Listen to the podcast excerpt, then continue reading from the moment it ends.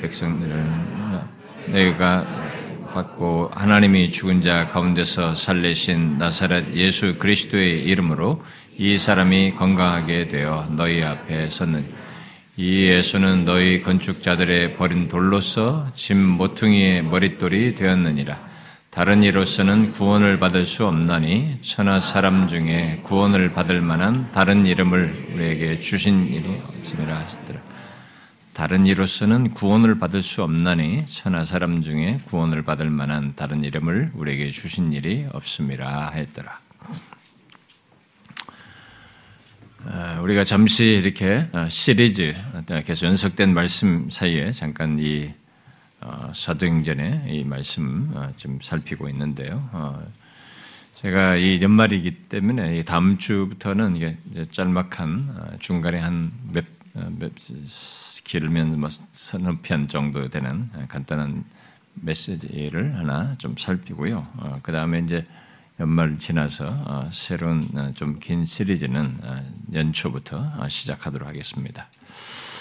네, 우리가 지난주에 이 12절 말씀 살폈죠. 12절 예, 상반절을 통해서 사도 베드로와 요한이 사내들인 앞에서 무슨 권세와 누구 이름으로 이 40여 년 동안 걷지 못한 자를 일으켰느냐라고 물은 것에 대해서 아, 대답을 예수 그리스도로 얘기했죠. 예수 그리스도와 관련해서 말하면서 이 모든 일은 너희가 아, 시편에서 아, 말하는 말씀, 곧 건축자들이 버린 돌과 같이 버린 예수, 그러나 모퉁이 돌이 된 그 예수의 이름으로 한 것이라고 어, 말을 하면서 결론적으로 말한 이 내용이 이제 본문 12절이죠.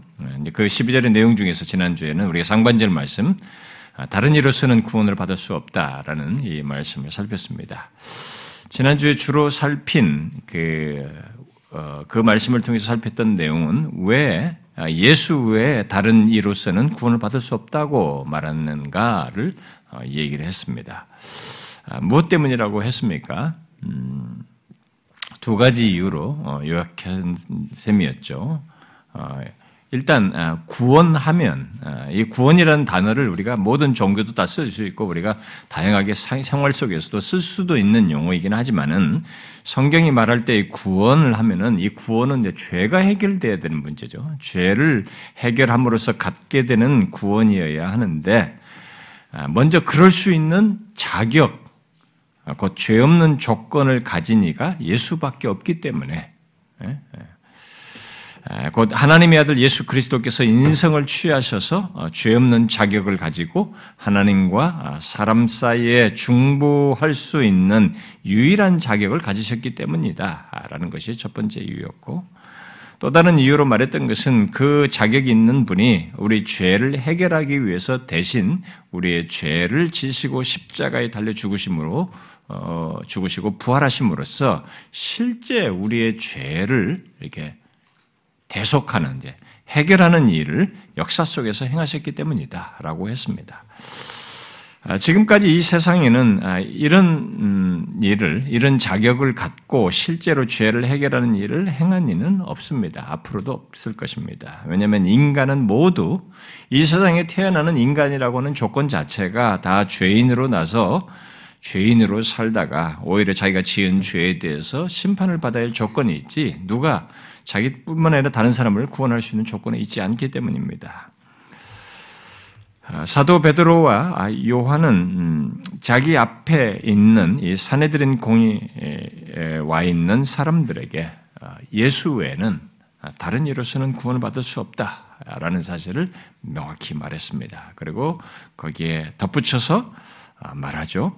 천하 사람 중에 구원받을 만한 다른 이름을 우리에게 주신 일이 없습니다. 라고 했습니다. 이 내용은 아, 지난주에 전한 내용과 함께 한 번에 이렇게 살피면 좀더 어, 더 유용하고 어, 좋을 텐데요. 어, 분량상 제가 나누어서 이제 연결해서 살피려고 하는데 이 하반절 12절 하반절에 오늘 살필 이 내용은 지난 시간에 전해진 말씀의 이게 전제 속에서 또 연결 속에서만 할 수 있는 내용입니다. 만일 여러분들 중에 지난주 말씀을 듣지 않으신 분은 또 이게 너무 근거가 빈약하다. 이게 뭔가 또 너무 일방적인 말이 아니냐 이렇게 할지도 모르겠지만 제가 조금은 그래도 중간 중간에 언급은 하겠습니다만 오늘 이 내용은 어디까지나 지난주 말씀의 전제 속에서 합니다. 그러니까 지난주 말씀에 연결해서 이해해야 됩니다. 혹시라도 오늘 처음 이 하반절만 들으시는 분은 지난주 말씀을 뒤에 가서 나중에라도 와서 들으시면 좋겠습니다. 어쨌든 지난 어, 주에 살핀 왜 예수 외에는 다른 이로서는 구원을 받을 수 없다고 하는지 구원이라는 말의 의미와 함께 어, 두 가지 이유로 말한 그것을 여러분들이 먼저 명확하게 아셔야만이 오늘 전하는 내용에서 불편함이 덜할 것입니다. 이 내용은 오늘 본문 12절은 되게 불편해요. 어, 모든 사람들이 듣기에 되게 불편해하는 말씀입니다. 자, 여기 본문 4장 12절을 잘 보십시오. 어, 이제 여기서 12절에서 반복되는 것이 있습니다. 무엇을 지금 반복적으로 강조되고 있습니까? 다른 이로서는 이라고 말을 하고 이 짧은 한 구절에서 얘기해요. 그 다음에 다른 이름을 이렇게 하면서 어, 다른 예, 여부를 다 이게 배제하는 것을 강조하고 있습니다. 그리고 천하에 어, 모든 것그 다음에 사람들, 결국 모든 사람들, 천하, 이가 모든 것과 이것을 어, 또 반복해서 강조하고 있습니다. 곧 이 세상 어디든 어, 어느 때든 또 모든 사람들을 포함해서 또 하늘과 땅 모든 것을 모든 곳을 포함해서 구원을 얻을 다른 이름이 없다라고 그런 이름은 결코 없다라고 이렇게 강조하고 있는 것입니다. 자, 이런 사실을 재차 강조하는 가운데 사도 베드로는 어, 죄 아래 있는 인간에게 구원을 보장할 수 있는 분은 온 세상에 오직 예수밖에 없다라고 확고히 말하고 있습니다. 여기 천하는 지금 자신들이 있는 예, 지금 이 말을 하고 있는 조건에서 보면은 어, 그 예루살렘 성전과 그 재단을 다 포함하는 겁니다. 이들이 구원을 생각하면서 어, 이 의미 있게 생각하고 있는 이 예루살렘 성전과 그 재단을 다 포함하는 거죠. 그런 걸 다 포함해서 이 세상의 모든 곳과 또 모든 이름들을 망라해서 말하는 것이에요. 결국 그 어떤 것도 구원을 가능하게 하지 않는다는 것을 강조하고 있는 것입니다. 아, 이것은 예수 그리스도께로 인도하지 않는 모든 신앙 행위나 종교 제도, 어, 그 어떤 종교 제도도 구원과 상관이 없다라고 하는 명확한 선언입니다. 아, 이 말을 당시 상황과 연관지어서 말을 하면은 설사 아, 어, 하나님께 제사한다고 하는 이 예루살렘 성전과 그곳의 재단까지도 예수님께로 인도하지 않는 것인 한 구원과 상관이 없다라는 것입니다. 아, 그러니까 다른 종교는 두말할 것이 없는 것이에요. 이게 굉장히 거북스럽죠. 이 시대, 오늘날 시대, 이 포스트 모던 시대 굉장히 거북스럽지만은 아, 사실상 이 역사적 배경에서 보면은 구원과 하나님을 믿으면서 구원을 말하는 가장 그 직접적인 환경이에요. 그 이들이 지금. 그런데 그것조차도 예수께로 인도하는 것이 아닌 한 그건 구원과 상관이 없다. 이렇게 얘기하는 것입니다. 그러니까 다른 예수와 상관없는 종교 제도나 종교 행위는 두말할 것이 없는 것을 지금 말을 하고 있는 것입니다. 그러므로 사람들 중에 곧 모든 사람들에게 구원을 주는 다른 이름은 앞에 이제 우리가 읽었던 10절과 11절에서 말하는 대로 예수 외에 다른 이름은 없다는 것입니다. 여기 구원을 받을 만한이라고 한 이 말은 아, 원문에 충실하게 번역하면 구원을 반드시 받을 만한이에요. 이 반드시가 들어가 있어요. 그러니까 사도 베드로는 반드시를 넣어서 얘기를 한 것입니다. 곧 하늘 아래 우리를 구원 얻게 할 가능성을 말하는 이름이 아니에요. 구원을 얘기하면서 어떤 가능성을 말하는 그런 얘기가 아닙니다.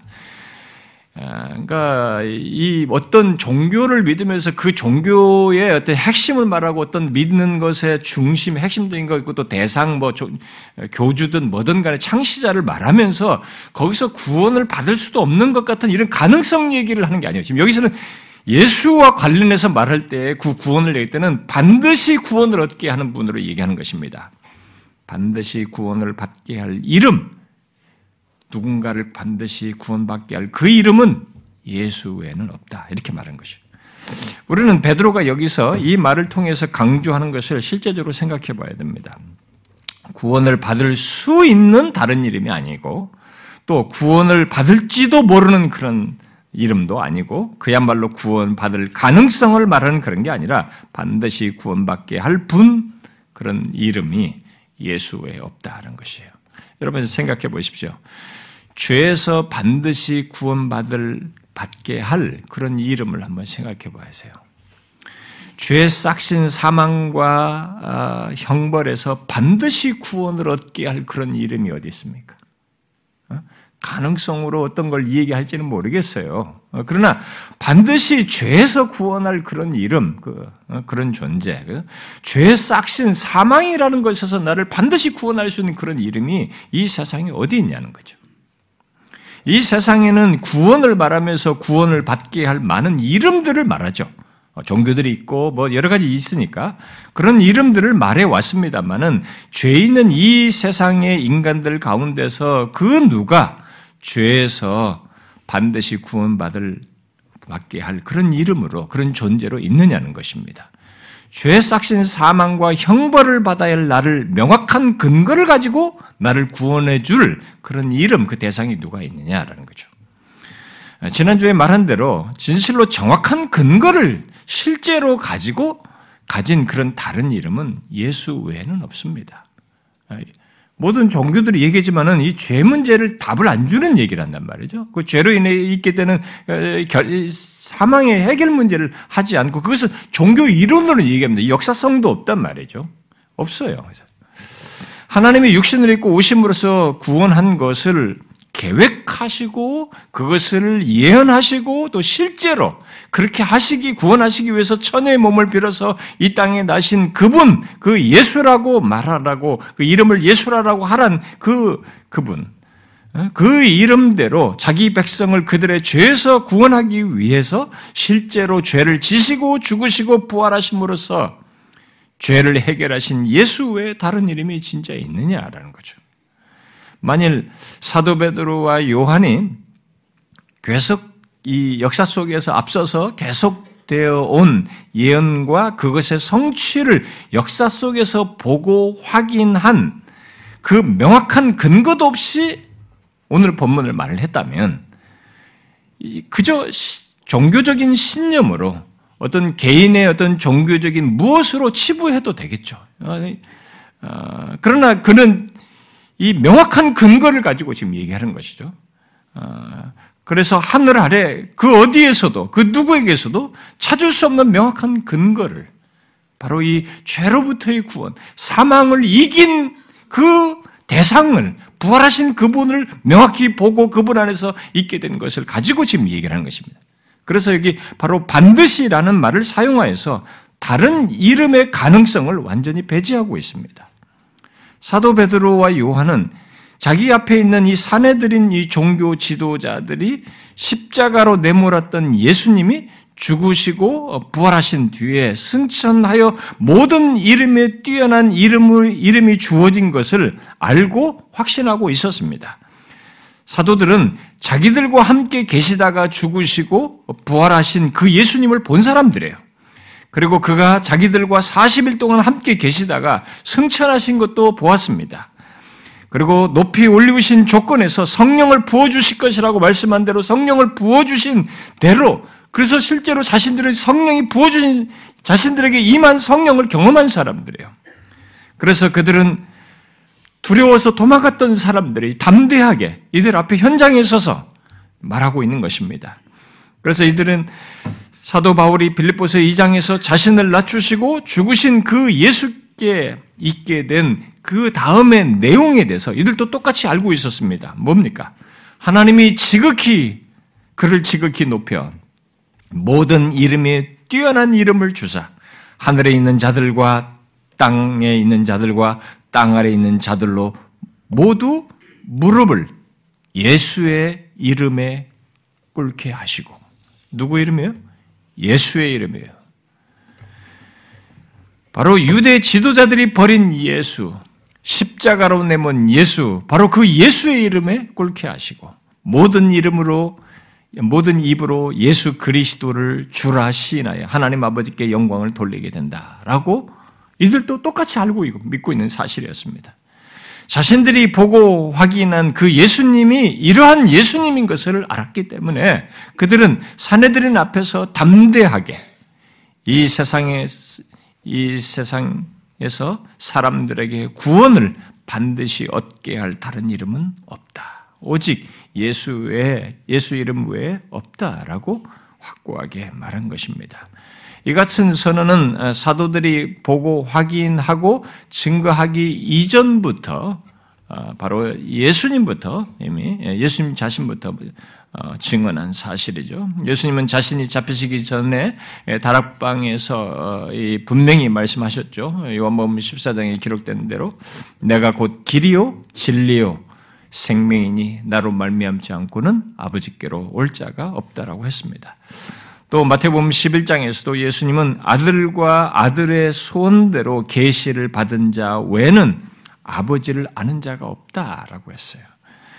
그리고 히브리서 기자도 히브리서 10장에서 예수님께서 이 십자가에 달려 죽으심으로 자신을 단번에 들이셨기 때문에 다시 죄를 위하여 제사 드릴 것이 없다라고 하면서 그냥 오직 예수를 얘기한 것입니다. 그러므로 사도들이 전한 이 복음의 핵심은 단순히 구원을 선포하는 데 있었던 것이 아닙니다. 예수를 구주로 선포하는 데 있었어요. 여러분, 기독교에서 빗나간 이단들과 아, 여타의 잘못된 가르침을 갖는 사람들을 여러분이 잘 보십시오. 그들은 이 복음의 핵심을 복음이라는 얘기를 하든지 뭐 이런 뭐 어떤 복음의 핵심으로 말하는 그것들을 그저 구원을 선포하는 것으로 얘기합니다. 그러나 이 복음의 핵심은 단순히 구원을 선포하는 게 아니에요. 구원 얘기는 다른 데도 꺼내거든요. 다른 종교도 그리고 다른 집단도 다 꺼낸단 말이에요. 복음의 핵심은 예수를 메시아요, 구주로 선포하는 데 있는 것입니다. 사도들은 그리했습니다. 그래서 그들에게 복음은 바로 예수님이었어요. 그들에게 예수가 없는 복음은 복음이 아니었습니다. 그래서 오직 예수로만 구원을 얻을 수 있다는 것을 복음의 진수로 여겼고 주저함 없이 예수 그리스도를 믿는 자들만이 구원을 받을 수 있다라고 했습니다. 당연히 그 반대 조건에 있는 사람들에 대해서는 구원을 받을 수 없다라고 맞물려서 얘기했습니다. 곧 예수 그리스도가 없는 자에게는 소망이 없다는 말을 함께 말하지 않을 수가 없었던 것입니다. 그래서 사도 요한은 요한복음 3장에서 아들을 믿는 자에게는 영생이 있고 그러나 아들에게 순종하지 아니하는 자는 영생을 보지 못하고 도리어 하나님의 진노가 그 위에 머물러 있느니라라고 말했습니다. 그러니까 하나, 아들이 없는 자에게는 자신의 죄에 대한 싹쓸 받을 조건에 있다는 것입니다. 이 요한복음을 이렇게 요한복음에서 이렇게 말한 사도 요한은 서신을 보낸 요한 일서에서 똑같은 사실을 더욱 명확하게 말합니다. 아들이 있는 자에게는 생명이 있고 아들이 없는 자에게는 생명이 없느니라 이렇게 말해요. 그렇게 예수 그리스도가 없는 자에 대해서도 확고히 말할 수밖에 없었던 것입니다. 그분만이 구원을 얻을 이름이기 때문에. 이렇게 확고하게 증거하는 것은 뭐 다른 것 없습니다. 이미 진실로 예수님이 예, 우리의 구원을 위한 유일한 적격자, 곧 죄 없으신 조건을 가지신 중보자로서 우리의 죄를 실제로 대속하셨기 때문에 그렇게 말한 것입니다. 참 하나님이시면서 동시에 참 사람으로서 죄 없는 조건에서 우리의 죄를 해결하는 명확한 근거와 실체 또는 내용 때문에 그렇게 말을 한 것입니다. 근데 이런 것이 없이 이런 것도 알지 못하고 많이 말을 한다면 이런 실체에 대한 것이 없는데 근거도 없는데 이런 얘기를 한다고 하면은 이것은 진짜 웃기는 얘기예요. 음? 그저 종교적인 극단주의자들의 말에 지나지 않은 것으로밖에 여길 수가 없는 것이죠. 좀 더 심하게 말하면 정신병자인 거죠. 어, 이렇게 담대하게 말할 때 뭔가 정신에 문제가 있는 거죠, 이게. 어, 정신세계에 뭔가 문제가 있으니까 이런 걸 가지고 근거도 없는 걸 막 저렇게 확신 있게 말하는 것이다. 이렇게 보는 거죠. 그러나 이들은 그렇지 않았습니다. 성경의 이 신약의 사도들과 성경의 신약의 기록자들은 이미 수천 년 동안에 자신들이 목격한 그 실체가 이미 수천 년 동안에 예언된 예언되어서 성취된 바로 그 예수라는 것을 보고 확인했습니다. 바로 우리 죄를 해결하기 위해서 오실 분으로 미리 예언한 것이었는데 실제로 그가 예언된 대로 십자가에 달려 죽으시고 그걸로 끝났으면은 이것조차도 안 맞는 얘기예요. 근데 부활하신 몸을 직접 보았단 말이에요, 자기들이.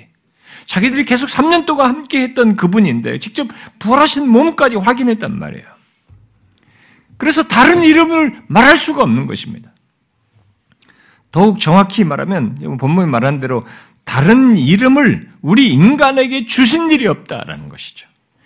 여기 구원을 반드시 받을 만한 다른 이름을 우리에게 주신 일이 없다라는 이 말은 여기 주신 일이 없다고 말하는 이것은 누군가가 준 이가 있다는 말을 시사하는 거잖아요. 어, 실제로 여기 주신으로 번역된 말은 수동형 분사예요. 수동태를 취하고 있는 것이죠. 그러니까 주신 분이 따로 있다는 것을 시사합니다. 그럼 누구겠어요? 그것은 당연히 하나님으로서 구약에서부터 예언되어서 우리의 죄를 지심으로 고난받고 죽으시는 하나님 편에서 하시는 얘기를 하는 겁니다. 그런 하나님 편에서 직제로 그 아들이 고난받는 종으로 오셔서 그렇게 하실 것을 예언한 대로인 것이죠. 그래서 요한복음 3장 16절에 하나님이 세상을 이처럼 사랑하사 독생자를 주셨다 이렇게 말하지 않습니까? 결국 예수님이 주시는 구원의 근원이 바로 하나님께 있다는 것을 말하고 있습니다. 그런데 이 말의 시제가 주신이라는 이 말의 시제가 현재 완료 시제를 쓰고 있어요. 예, 그 말은 결국 구원을 주시는 유일한 분이신 예수님이 영구한 성격을 띠고 있다는 거예요. 결국 예수님을 통해서 구원을 주시는 분이 하나님이시며 예수님을 통해서 주어지는 구원은 완성된 실제라고 하는 것을 말해주는 것입니다. 모든 시대, 모든 사람들에게 그렇다는 것입니다. 그런 의미를 담고 이렇게 시제를 맞춰 설명한 것이라고 봐요. 아, 이미 지난 시간에도 말을 했지만 사람들은 이런 선언, 증거가 너무 배타적이다라고 어, 생각할 수도 있어요. 어? 그렇게 하겠지만 중요한 것은 죄를 해결하여 갖게 하는 구원을 어느 누가 할 수 있느냐, 실제로 했느냐라는 거죠. 종교 논리가 아니라 실제로 그럴 수 있는 조건을 가지고 누가 역사 속에서 실제로 그렇게 했느냐라는 거죠. 그런 이가 없기에 실제로 그렇게 하신 분을 수천 년의 역사 속에서 예언 속에서 성취된 것을 보았기 때문에 이들은 다른 것을 생각할 수가 없었습니다. 이것을 배타적이라고 말을 한다는 것은 그저 자신들이 생각지 않고 쉽게 하는 말이겠습니다만 다른 이름이 없다고 하는 다른 이름을 배제한다는 면에서는 분명히 배타적이에요. 그러나 여기 베드로의 증거는 배타적이면서 동시에 보편적입니다. 왜요? 오직 예수만이 구원을 받을 수 있는 이름이다라는 면에서는 이게 배타적인 표현이 되겠지만 이런 선언을 사람들, 곧 모든 사람들에게 제시하고 있기 때문에 그렇습니다. 그래서 이 사실은 배타적이라는 말만 할 것이 아니라 동시에 보편적이라고 하는 이 사실 또한 생각을 해야 되는 거죠. 그럼에도 오직 예수만이 구원받을 수 있는 이름이라는 것, 오직 예수 그리스도를 믿는 자만이 구원을 얻는다는 선언은 예로부터 지금까지 사람들을 불편하게 했습니다. 예, 거리낌을 갖게 한 거죠. 만일 사도들이 예수를 하나님께로 향하는 한 길로 가르치는 랍비로 어? 말했다면 그들은 이렇게 이 지금 이 본문의 문맥에서처럼 잡혀와서 이렇게 박해받지를 않았을 것입니다. 또 1세기 복음이 전해지는 이방 지역의 사람들에게 그들이 가진 이게 다신적이 있잖아요. 종교 다원적이 있죠, 그때가요. 지중해 연합은 다 다신적이었습니다. 이런 다신적이고 혼합주의적인 분위기를 따라서 예수를 다른 많은 종교들 중에 하나이고 그런 종교의 한 스승 정도로 또는 창시자로 어, 이렇게 말을 하면서 그로부터 얻을 유익을 그들에게 전파를 했다면은 많은 사람들에게 거부감 없이 환영했을 것입니다. 1세기 당시 로마는 모든 나라의 종교에 대해서 관용 정책을 폈기 때문에 다양한 종교들이 쉽게 섞이고 이렇게 수용되었던 분위기였습니다.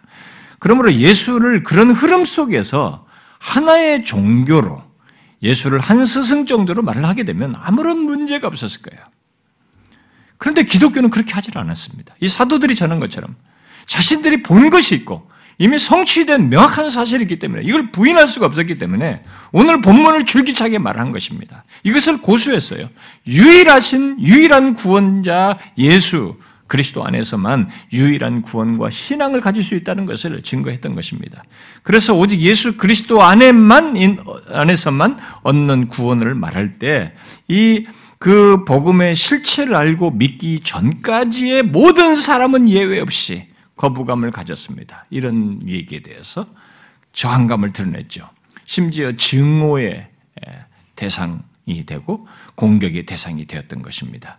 물론 그것은 지금도 계속되고 있는 것입니다. 만일 예수 믿는 사람들이 예수 외에 구원받을 다른 이름이 없다고 예, 이런 말을 이렇게 하지 않는다면 또 오직 예수 그리스도를 믿어야만 구원 얻는다는 말을 하지 않는다면 그가 가진 신앙에 대해서 큰 어려움이 없을 거예요. 그러나 그것은 본문이 말하는 바가 아니고 성경이 말하는 예수 그리스도 안에서의 구원이 아닙니다. 예수 그리스도께서 누구인지 그런데 실제로 말이죠. 예수 그리스도가 누구이며 그가 행한 것이 무엇인지 아는 사람은 이것을 아는 사람은 이것을 감추기가 어려워요. 예수 믿기 전에는 몰라도요, 이런 예수를 알게 되고 믿게 된 사람에게는 이것을 감추기가 어렵습니다. 감출 수 없어요. 말하지 않을 수도 없습니다. 그래서 결국 이 본문을 말하게 되는데요. 본문을 말하게 되면 1세기 때와 똑같은 일이 겪게 됩니다.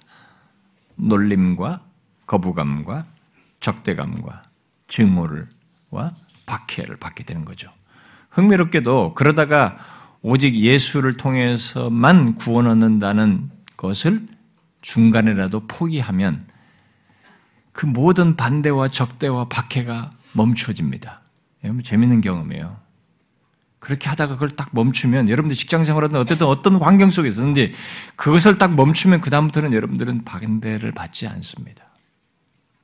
이런 특징적인 현실 속에서 오늘날 이 기독교 안에는 포용주의, 와 이 종교다원주의가 크게 호응을 얻고 있습니다. 이 우리가 가지고 있는 이 포스트 모더니즘이라는 시대 정신과도 맞물려서 더 두드러지고 있습니다만 이 포용주의와 종교다원주의가 크게 호응을 얻고 있어요. 이 포용주의라고 하는 것은 아, 이런 겁니다.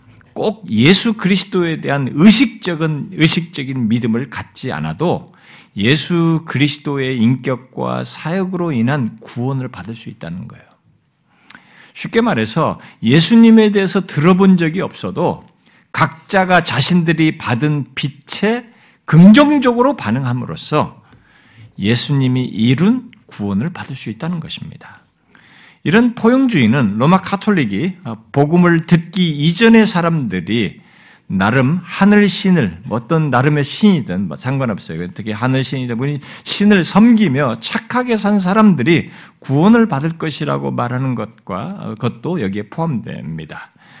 아, 이렇게 예수님을 직접적으로 알고 의식적인 믿음을 갖지 않음에도 불구하고 아, 그 그리스도께서 이룬 혜택을 받아서 구원을 받는다는 이런 포용주의를 말하게 되면 상대적으로 박해는 없어져요. 그래서 이 카톨릭은 이런 부분에서 상당히 이게 어, 어, 사람들에게 덜한 거부감을 느끼게 됩니다. 또 종교다원주의는 어, 예수님을 구원 얻는 한 길로 보는 것이잖아요. 다른 종교들은 그들의 길을 통해서 하나님과 관계를 갖고 구원의 복을 얻을 수 있다고 말하는 것이지 않습니까? 근데 예, 이런 이런 포용주의나 종교다원주의가 오늘날 우리들에게 어, 더 이게 사람들에게 지지를 많이 받고 있습니다. 물론 이런 주장은 할 수 있어요.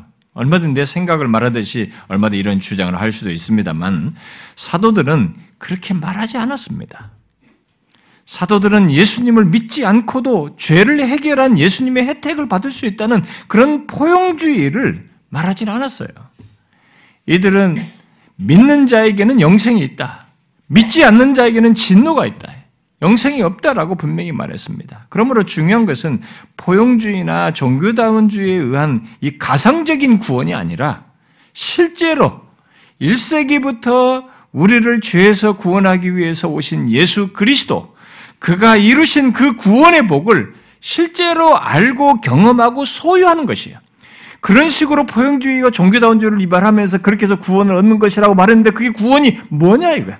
죽고 나서 가는 것이냐 이게. 그렇게 가상적으로 구원을 사람들에게 갖게 해서 그런 식으로 나름의 신앙생활을 갖게 하는 것이 아니라 성경이 구원을 말하면서 갖는 것이 있잖아. 실제로 갖고 경험하는 것으로 말한 구원이 있느냐라는 거죠. 그 성경이 구원을 말하면서 구원받은 그리스도인들이 이 땅에서부터 경험하는 구원을 실제로 경험하여 갖는 것. 이것이에요. 여러분, 그게 뭡니까?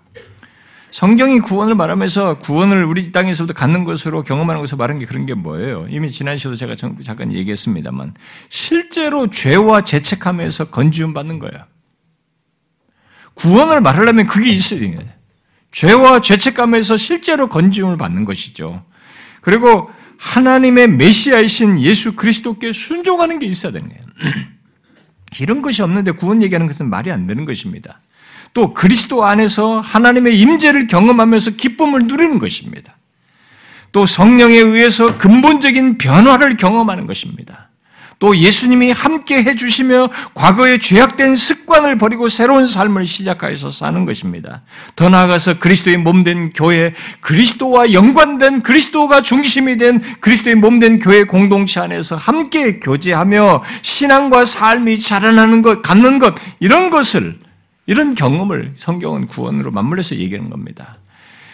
구원으로 말할 때 구원과 연관되어서 이런 것들을 성경이 다 말하고 있는 것입니다. 그런 것이 없는 구원은 이방 종교에서 말하는 막연한 구원과 별로 다를 바 없어요. 그래서 기독교 냄새만 잔뜩 가진 보영주나 종교다원주는 사실 성경과 상관없는 것입니다. 성경이 말하는 구원은 단순히 죽고 나서 막연히 좋은 데 가는 구원을 말하고 있는 것이 아니라는 것이죠. 죽음 이후의 구원의 조건 정도만을 말하지는 않습니다. 성경은 이 땅에서부터 말해요. 이 땅에서부터 앞서 말한 것들을 그런 구원으로 말한 것들을 경험하는 거죠. 구원으로 경험하면서 사는 것입니다.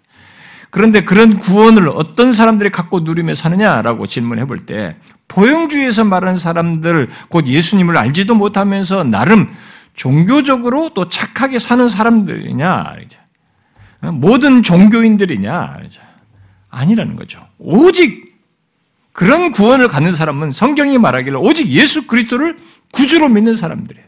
그들만 이런 구원을 갖고 있는 것입니다. 그래서 바울이 로마서 10장에서 말하잖아요. 누구든지 누구든지 주의 이름을 부른 자는 구원을 받으리라. 그런즉 그들이 듣지도 못한 일을 어찌 믿으리오?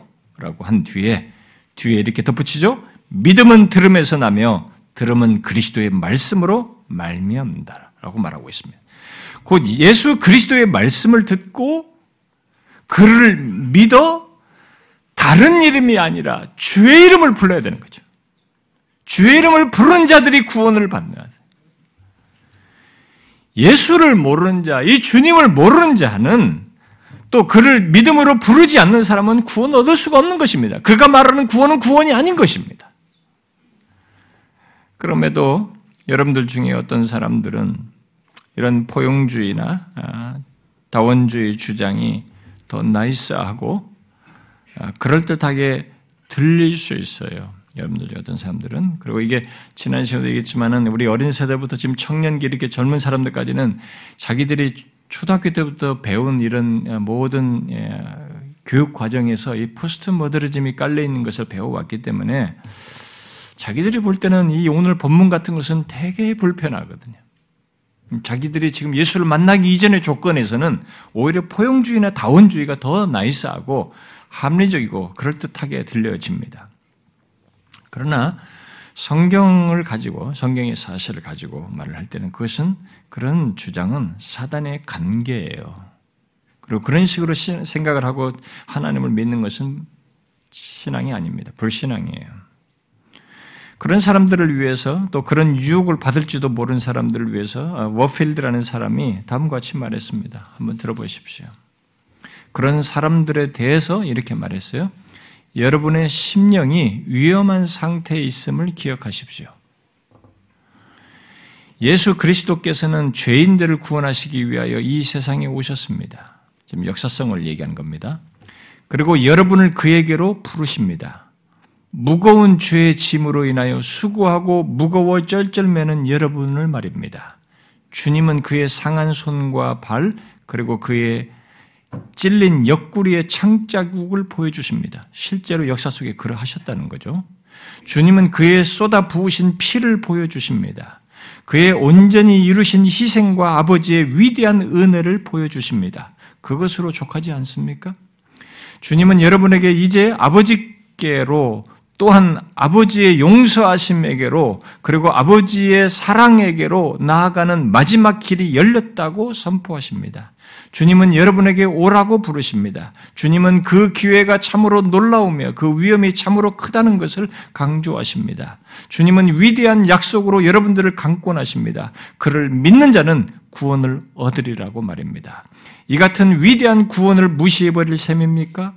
먼저 주님께서 말씀하셨고 또한 그의 말씀을 직접 들은 사도들을 통하여 우리에게 확증해 주시고 또한 하나님이 그의 놀라우신 은혜로 우리들의 안팎에서 증거해 주시는데 이 같은 놀라운 구원을 등한시하시겠습니까? 만일 이 놀라운 구원을 무시한다면 그 이유는 단 한 가지, 곧 우리가 다른 길이 없다는 것을 믿지 못하고 있기 때문일 것입니다.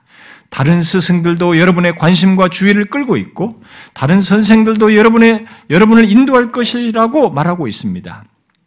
또 세상의 지혜가 여러분의 편협성을 비웃고 있으며 하나님께로 나아가는 다른 길들이 얼마든지 많다고 이야기하고 있습니다. 오늘은 그렇죠? 예수밖에 없냐 이죠. 너무 편협한 것이 아니냐 이렇게 말한다는 거죠. 그러나 여러분, 여러분의 영혼이 축복을 누리기 바라는 마음을 바라는 마음을 말씀합니다. 아니, 여러분의 영혼이 축복을 누리기 바라는 마음을 말씀합니다. 영혼과 바꿀 수 있는 것이 과연 무엇이 있겠습니까? 그만큼 영혼이 중, 중요하지 않습니까? 여러분 세상이 그 지혜로는 절대로 하나님을 아는 지식에 이르지 못했다는 사실을 계속해서 염두해 두십시오. 지혜로운 자가 어디 있습니까? 이 세상의 지식인이 어디 있습니까? 이 세상의 논쟁가가 어디 있습니까? 멸망하는 자들이 십자가의 세계를 어리석은 것으로 경멸할 테면 경멸하라고 하십시오. 그러나 구원을 향하여 마음을 정한 여러분은 그 십자가의 말로 구원을 얻게 하는 하나님의 능력이요. 그것을 떠나서는 구원이 있을 수 없다는 사실을 명심하십시오.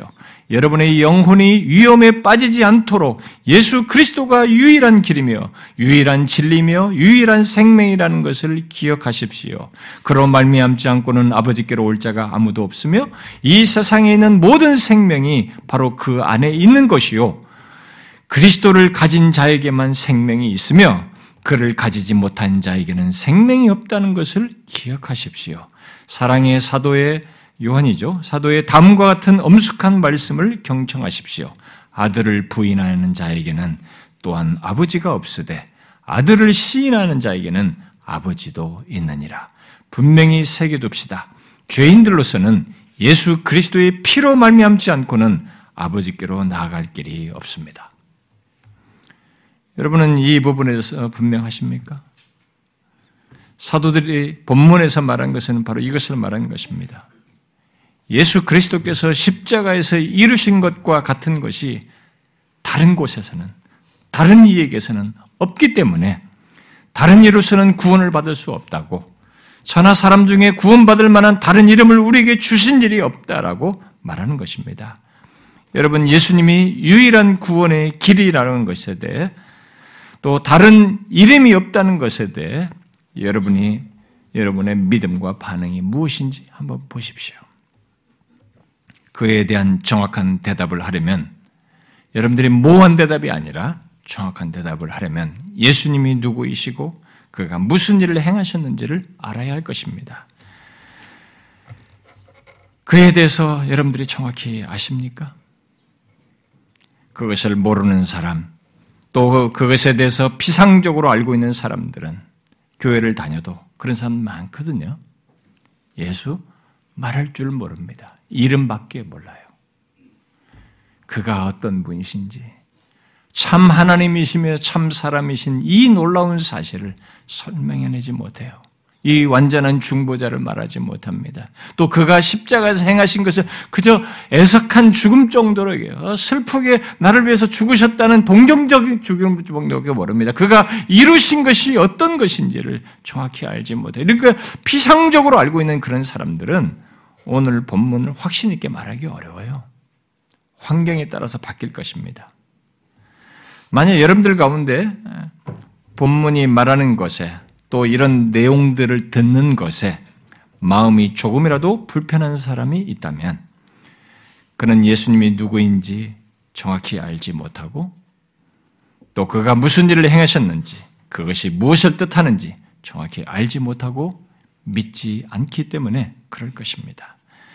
여러분, 왜 예수 외에 다른 이로서는 구원을 받을 수 없다고 하는지, 그 이름 외에 다른 이름을 주신 일이 없다고 하는지, 정확히 아십시오. 예수 믿는 사람은 정확히 이것을 정확히 아는 사람입니다. 그것에 근거해서 자신의 존재를 이해하고 이 예수를 말하게 되는 것입니다.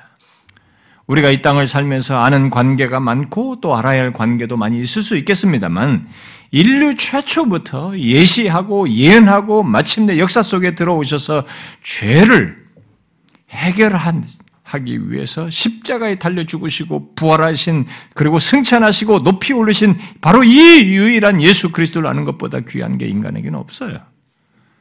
있습니까? 물론 이것은 예수를 알고 믿기 전까지는 지금 제가 말하는 이런 사실을 잘 모릅니다. 어, 어, 교회를 다녀도 예수 그리스도를 믿기 전까지는 이런 사실을 잘 몰라요. 그래서 말을 못해요. 이 세상의 메시아요 구주이신 예수, 우리를 죄에서 구원할 자 예수를 아는 것은 우리 인생의 최대 사건이에요. 최대 기쁨입니다. 최대 가치예요. 사도 바울이 빌보 3장에서 말하듯이. 예수 믿는 자를 죽이려고 하던 이 사람에게 생긴 이 사람이 만난 예수는 그분이었습니다. 무엇과도 비교할 수 없습니다. 자기 인생을 다 배설물로 여길 정도로 최대 가치였습니다. 왜 그렇습니까? 우리의 죄를 지시고 십자가에 달려 죽으신 죽으심으로써 죄를 해결한 다른 분이 없거든요. 유일한 분이거든요. 그가 영원한 구원주 구원주이시거든요.